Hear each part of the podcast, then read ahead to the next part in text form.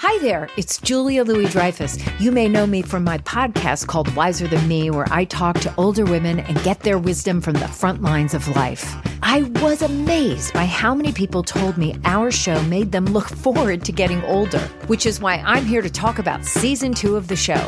Sally Field, Billie Jean King, Beverly Johnson, Ina Garten, Bonnie Raitt, just to name a few. All hail old women. Wiser Than Me season two is out now from Lemonada Media.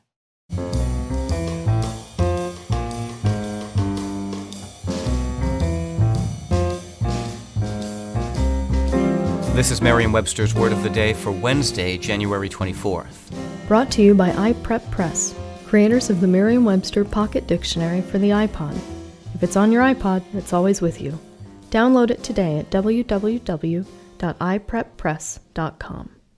The word of the day for January 24th is nonce, spelled N O N C E.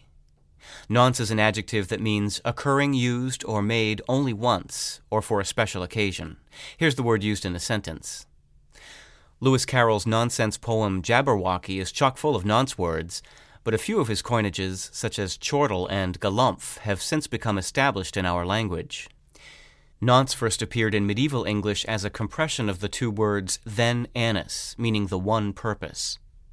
The word was especially used in the phrase for the nonce, meaning for the one purpose, as in Geoffrey Chaucer's prologue to the Canterbury Tales, written in the English of the late 1300s.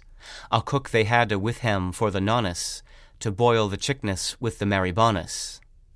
The adjective nonce didn't exist in print until the publication in 1884 of the New English Dictionary on Historical Principles, which later became the Oxford English Dictionary. The editor of that dictionary, James Murray, created the term nonce word as his label for words apparently employed for the nonce. It's now used by lexicographers and linguists everywhere to mean a word created and used for only one purpose, the kind of word, in fact, that rarely makes it into the dictionary.